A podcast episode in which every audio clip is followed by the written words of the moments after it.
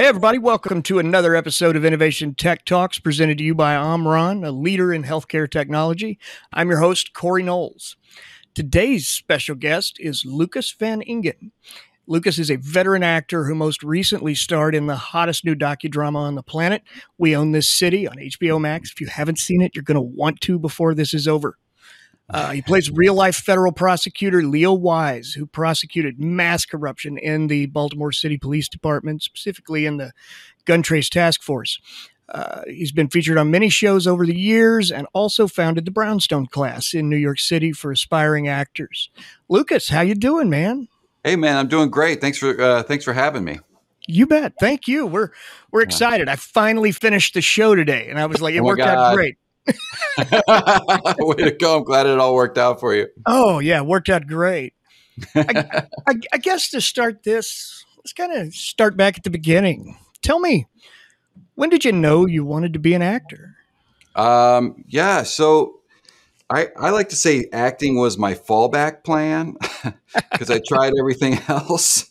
And um, so I was, I've been acting since I was thirteen. And um, I, uh, I was also good at math. I also built stuff in my home. I, w- I was I was very active in, and I grew up in South Bend, Indiana. And people from South Bend, Indiana, while they may run for president, Pete Buttigieg, they they don't become uh, famous actors. So it just like wasn't in my world that this could be a possibility. So, you know, when my high school friends said, "What are you going to do with your life?" I said, "I'm going to go to school, become an engineer, get married, have kids." And she laughed in my face and she said, "Why wouldn't you be an actor?" And I, I just said, because how do you make a living being an actor?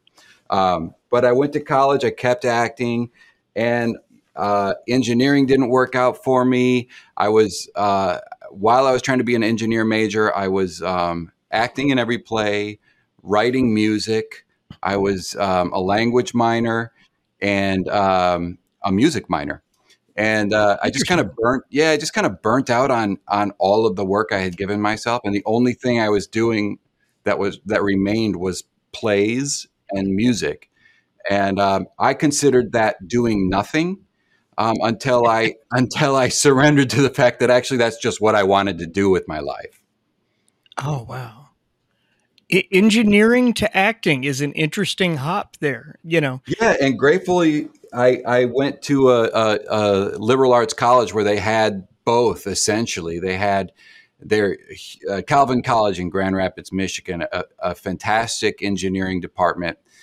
Uh, all of their students go straight from school to employment. Um, it's oh, wow. a great track. Yeah. Um, but it's a liberal arts school, so they have several majors there. And they didn't have a, an acting major when I was there, but they had a communications major. So I was a communications with a focus on theater. I was in the plays. I was on the improv team.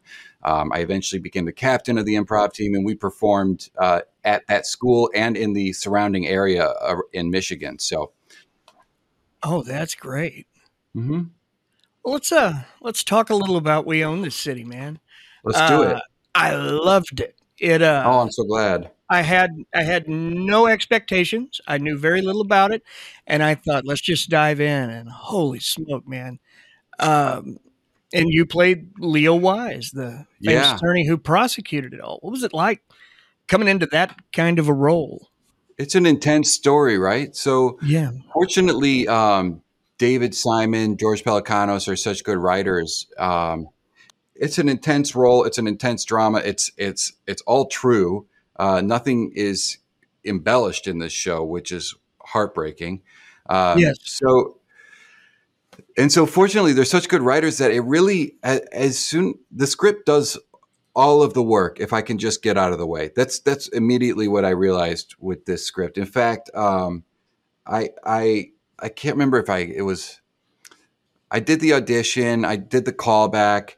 And then I then I had the role, and then somebody mentioned something about dialects, and I thought, oh no, does does Leo Wise have a dialect? Maybe I should get his dialect. So I, I started looking, you know, I'd already looked up Leo Wise, but I thought, where, what part of he's from South Jersey, but or North Jersey actually, but where, but what's that accent?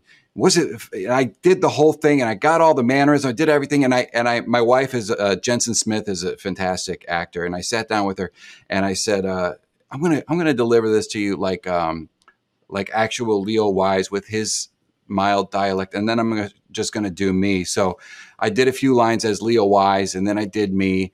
And she was like, just do you, honey. See, that's why we need to be married.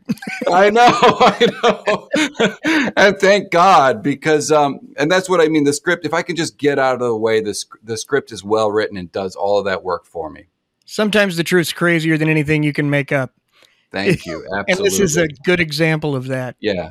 Yeah. Uh, matter of fact, I would argue it did so well that that several times I had to remind myself, this is real. This really happened. That's like, the thing. Yeah. I was I was so I was, sucked into it as a as a viewer. Yeah.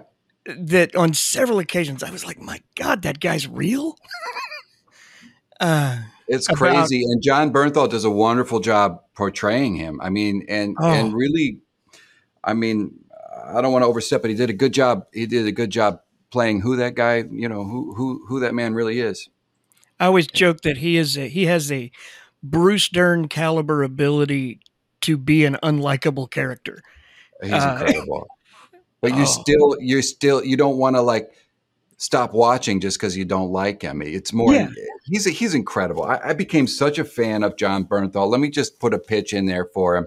The man, the man is on the streets. Like, he's the real deal. Like he he he has a podcast where he's bring he brings in, and sorry, John, if I get the details wrong, but he brings criminals and, and police officers together um, to engage in conversation. Gangsters and police officers to engage in conversation around awesome. um, these topics. He has another Um, podcast where he brings, um, I think it's called The Other Side, where he brings in people who don't have the same opinions, political opinions. And you know how difficult that is in the today to yeah. have those conversations. He built a podcast around that conversation.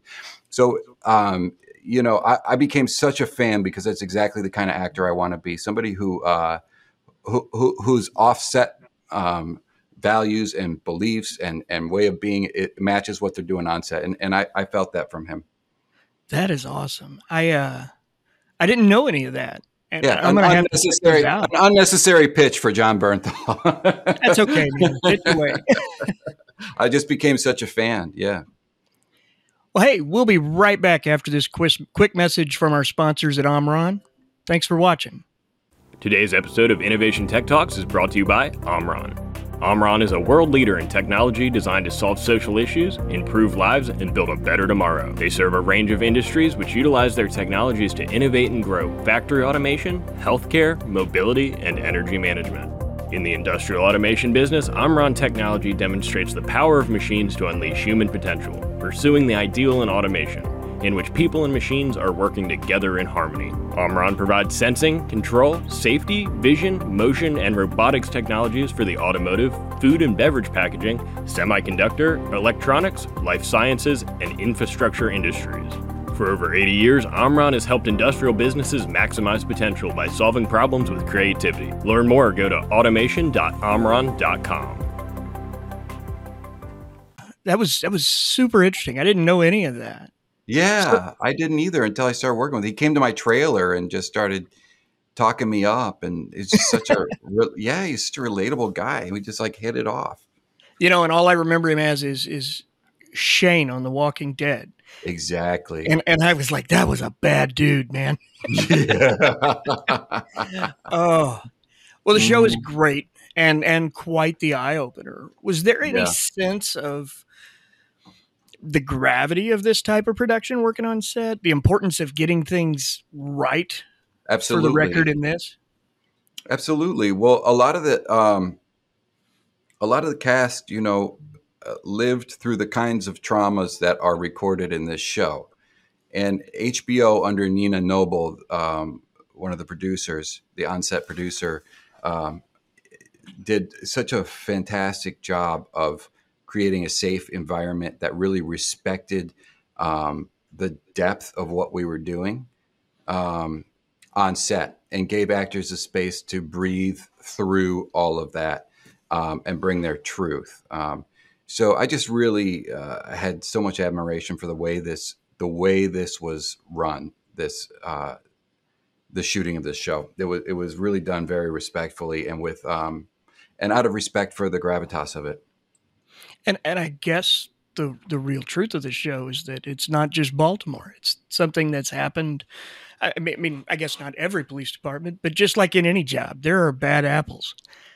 Uh, and in in this instance, they're promoting them for bad behavior, shuffling them to other departments. I, it was kind of shocking. What what was your reaction as you read through that script? Yeah. Um, well, at first I read through the book by Justin Fenton, uh, We Own This City, that it's based on. And he w- he w- he lived through this and reported very closely on all of these incidents, right? And, um, you know, this came right out of the pandemic, pandemic out of um, after George Floyd and um, and everything that followed and um, all of the protests and and so forth. I mean, it was it's it's a hot time, and this stuff is packed, and uh, I have my own opinions on it. But yeah. um, but more importantly, um, Justin Fenton and jo- uh, George Pelecanos and David Simon just presented the facts of this case, right, as yeah. a highlight to what's going on in in America, and it's it's all true, and um, and it's it's astounding. Um, and I'll just add, you know, to the bad apples comment, I'll add that this, um, what this, what this story highlights for me is that the the resulting bad behavior um, is actually um, a result of the quote war on drugs um, and and what a policy at that level, the repercussions that it had on on the ground level. Yeah. Yeah, and that's true. That was, we're going to be feeling the effects of the eighties war on drugs for a very long time still, I'm afraid. I mean, yeah, with the war on drugs, there has to be casualties, right? Both, yeah. um, a war has casualties. It has casualties with the enemy. First of all, there's enemies, right? We yeah. have to have enemies if there's a that's war. Right. And there's going to be civilian casualties as, as well. And that's just part of having a war. And, yeah. and here we, and here we see it played out. Yeah, yeah, and war implies good guys and bad guys, and exactly. and, and things like that just yes. gives it that cohesion for, in some cases, people who aren't hurting anybody but themselves. Um, right. And um, it's really interesting, and it's a show that gave me a lot of pause, made me think, because I live here in suburban Saint Louis, about ten minutes from Ferguson, and I remember when Michael Brown was shot and the protests yes. that erupted here that kind of started that whole catalyst in the country. Yes. Uh, right around then. And uh, it was an experience uh, everywhere. You went into Walmart, there might be protesters uh, on both sides. You mm-hmm. know, it was, it was very much, and it was an us and them kind of scenario. It felt so much like, uh, and you could see that same mindset in We Own This City. Yeah, I'll say, and I might be going out on a limb here. Um, one of the one of the things that captivates me about this series is it really muddies the line between us and them.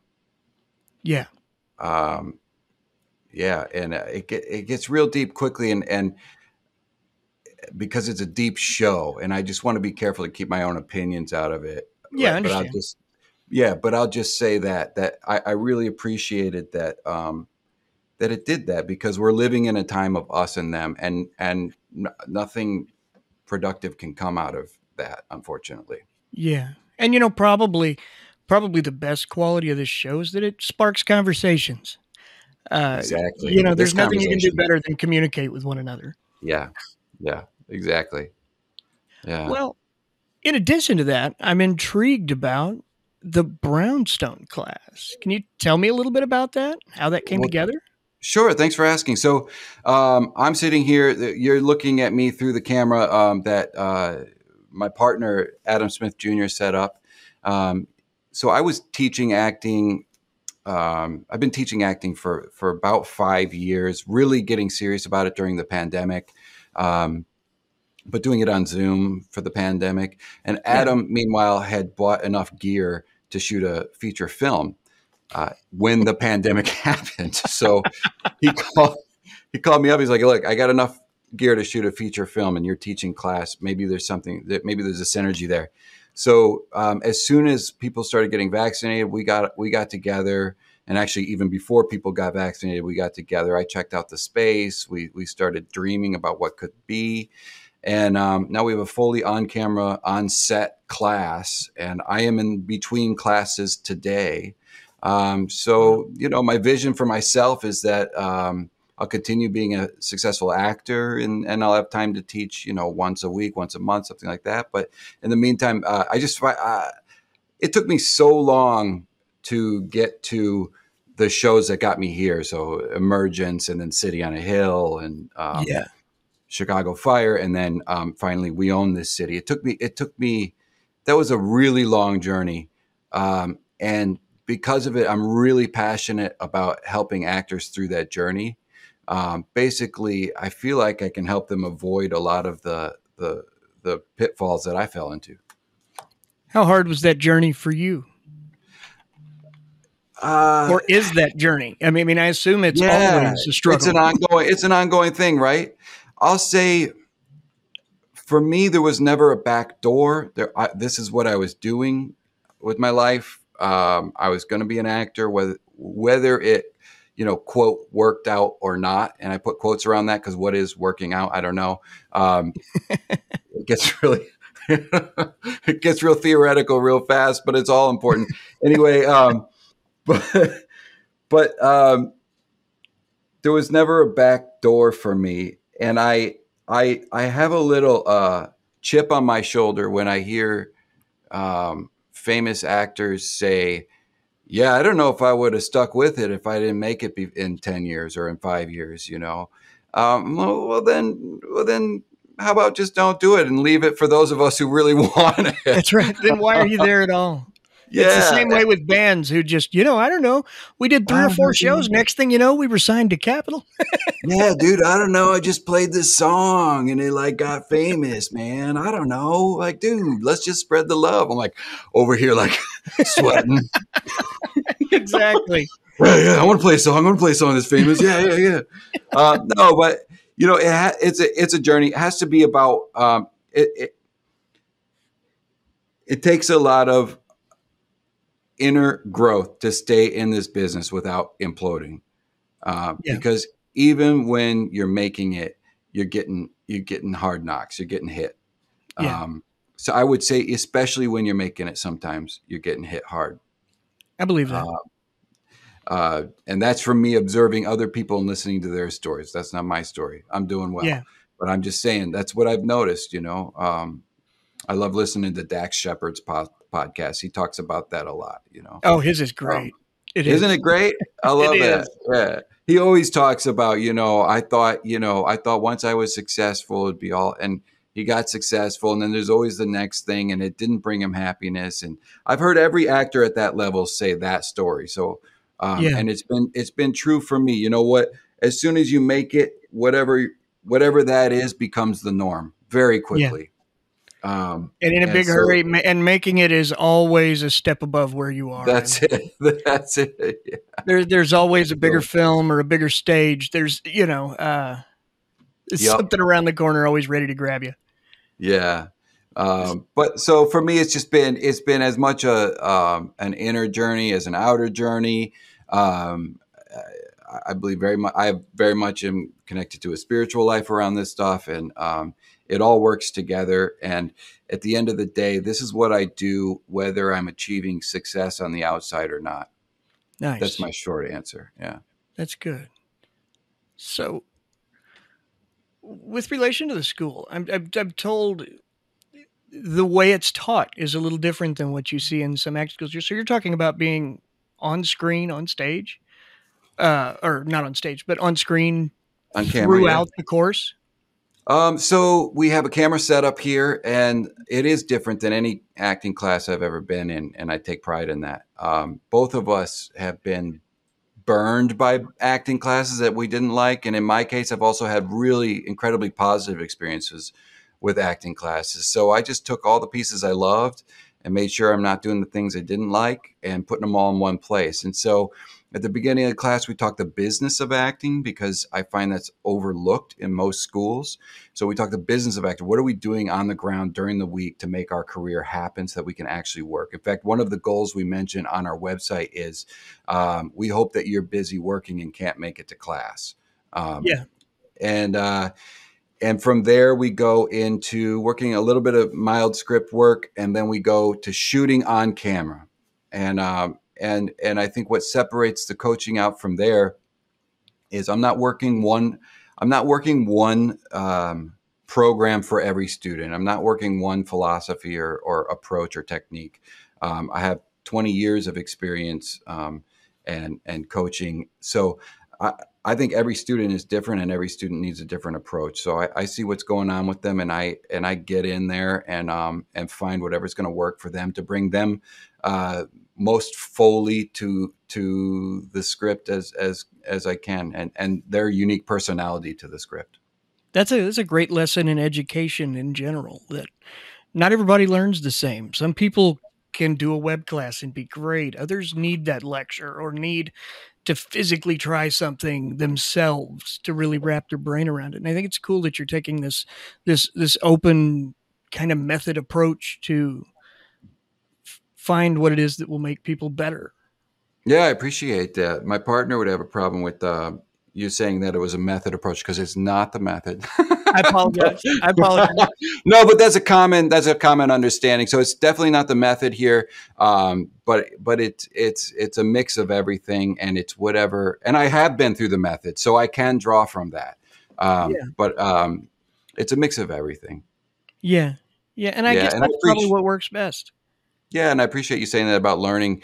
Like, I played piano growing up, and um, I had a lovely teacher, but I I learned by ear uh, rather than reading the music. But for ten years, I, I was taught sight reading, uh, or, you know, reading the page and trying to play that way. And I, I just, I didn't like it. It was a slog. I didn't like to practice. And yeah. when I stopped, when I stopped, um, going after an engineer, when I dropped engineering, I had a keyboard in my room that I wasn't using. And I thought, what if I just messed around and just played by ear? What could I?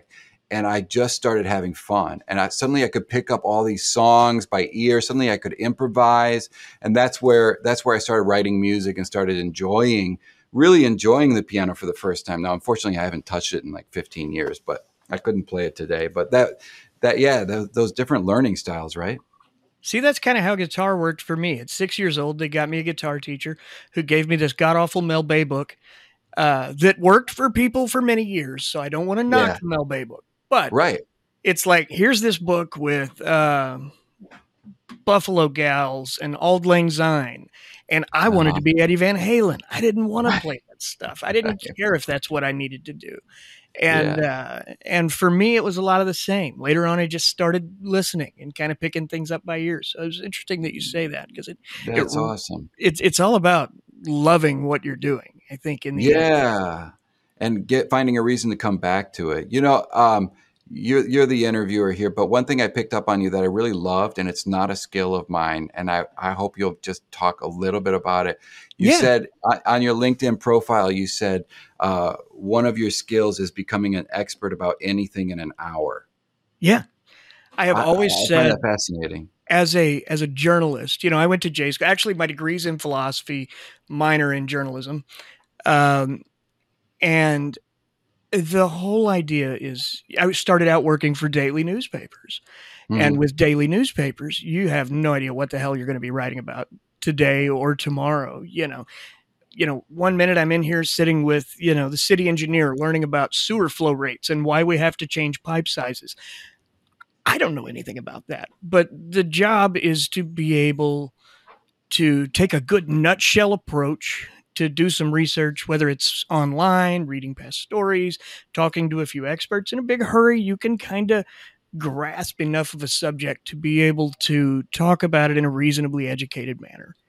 That's and, cool. uh, and it's tricky, uh, but it's the thing that makes it fun. I, I enjoy yeah. having something weird thrown at me. You know, I've had, my yeah. career's been all over the place. I covered crime for years, politics, uh, small city government when I started out.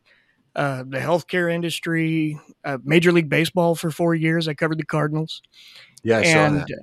I was a great job. The worst paying and most fun job I ever had in my life. Sure. And uh, but yeah, it was it was just all about, you don't know what's going to come next. And uh, in the end, I feel like, you know, I've been doing this about twenty years now, and I feel like I'm left with a whole lot of useless little bits. I, I know just enough to get myself in trouble with a bunch of things. So expert is a stretch, but, but, but it is what I say, because it's kind of what you've got to do. You've got to be able to talk to, you know, my job as a journalist is to go talk to that engineer, let him jabber off all of the big words that I don't understand, take good notes, go sit down, figure that out, and put it in a way that someone else can understand from what I'm saying. I like to think of me as the buffer. Right on.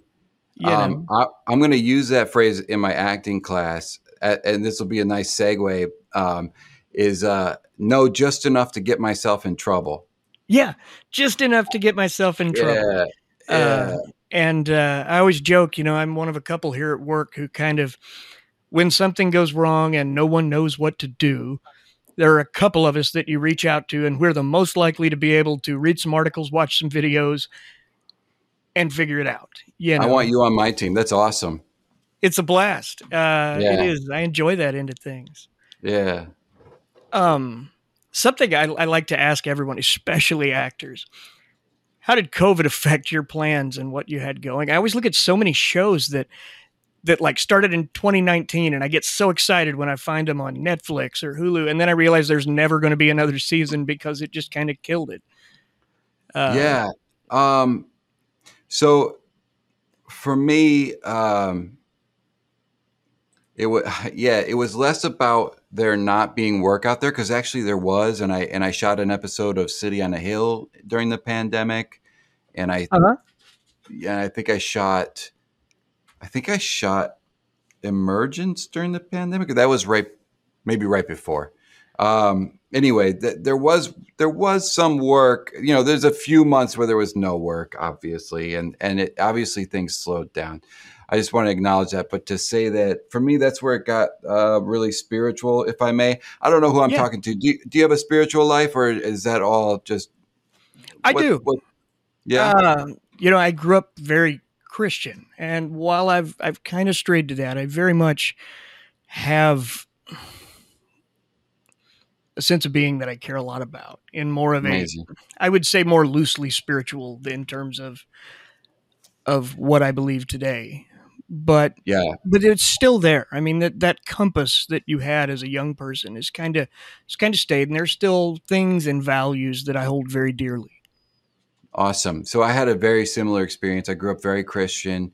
I stopped going to church when I was twenty-eight, and that was a tough decision. It felt like I was like going to go to hell. And then yeah. I found my own, I found my own um, definition of spirituality, and, and anything that I can't see or tangibly feel what yeah. that means to me. Um, so anyway, I just want to get on the same page before I talk about that.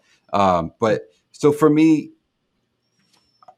I'll, I'll talk about it another time. Um, when I, when I uh, sprained an ankle, couldn't go to work, couldn't, couldn't do anything. And it was pretty rough, and I got pretty depressed, and I just, during that time, I thought, well, what am I going to do? Am I going to fight about this and like pout and like throw tantrums, or am I just going to settle in? I just settled into that time. It was about a three week time. Um, and, uh, and I found that I was actually okay. And the pandemic was much like that. Like everything obviously slowed down. My world became very small. Um, I, you know, I would go for really long walks, and, and I could, I also injured my back right before the pandemic. So I actually couldn't even oh, move no. that well. And that's a big part of my life. So I was just going on long walks, uh, listening to podcasts, uh, connecting with others on the phone and Zoom. And, um, and I just kind of came into kind of acceptance around that, um, almost to a fault, where when things started moving again, I wasn't ready to move.